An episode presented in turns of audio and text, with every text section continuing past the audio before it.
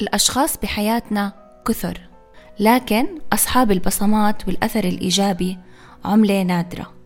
إن شاء الله من خلال خاطرتي أزرع في حياتكم بسمة تفاؤل وأمل وأكون دعم وسند بكلماتي اللي بتمنى تلامس قلب كل واحد فيكم. يلا مع خاطرتي.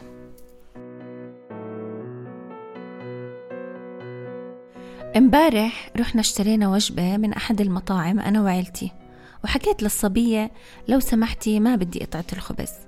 فأنا ما باخد هاي القطعة لأني ما بحب طعمها ولا نوعها ولا باكلها مش حابة أتخلص منها بطريقة مش مقتنعة فيها أو حتى بس أحصل عليها من أجل الحصول على هاي القطعة.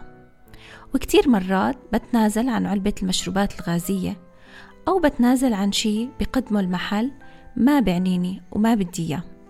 وهاي طرق التنازل بتحدد خياراتي اللي صارت مدروسة أكتر وبترتقي لذوقي أنا وعائلتي.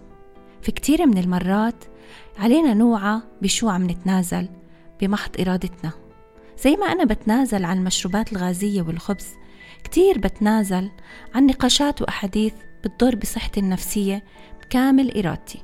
وبتنازل عن علاقات وصداقات غير صحية وما بتخدمني. وبتنازل عن التواجد في أماكن تستنزف طاقتي ووقتي وجهدي. وكمان بتنازل إني ما أتدخل في أشياء ما بتعنيني بحياة الآخرين وقراراتهم. في كثير من الأحيان نتنازل عن الكثير من المواقف أو الأمور بمحض إرادتنا بل على العكس هاي التنازلات البسيطة بتوفر لنا كتير وقت وجهد لنركز على أمورنا المهمة اللي هي أولوية في حياتنا. لكن فكركم هل ممكن يكون التنازل عن الأرض عن الوطن عن ندافع عن حقوقنا؟ أكيد لا. بتمنى إنه هذا النضال الفلسطيني يستمر وما نتنازل في يوم من الأيام عن حقنا في العودة للأرض الغالية أرض فلسطين.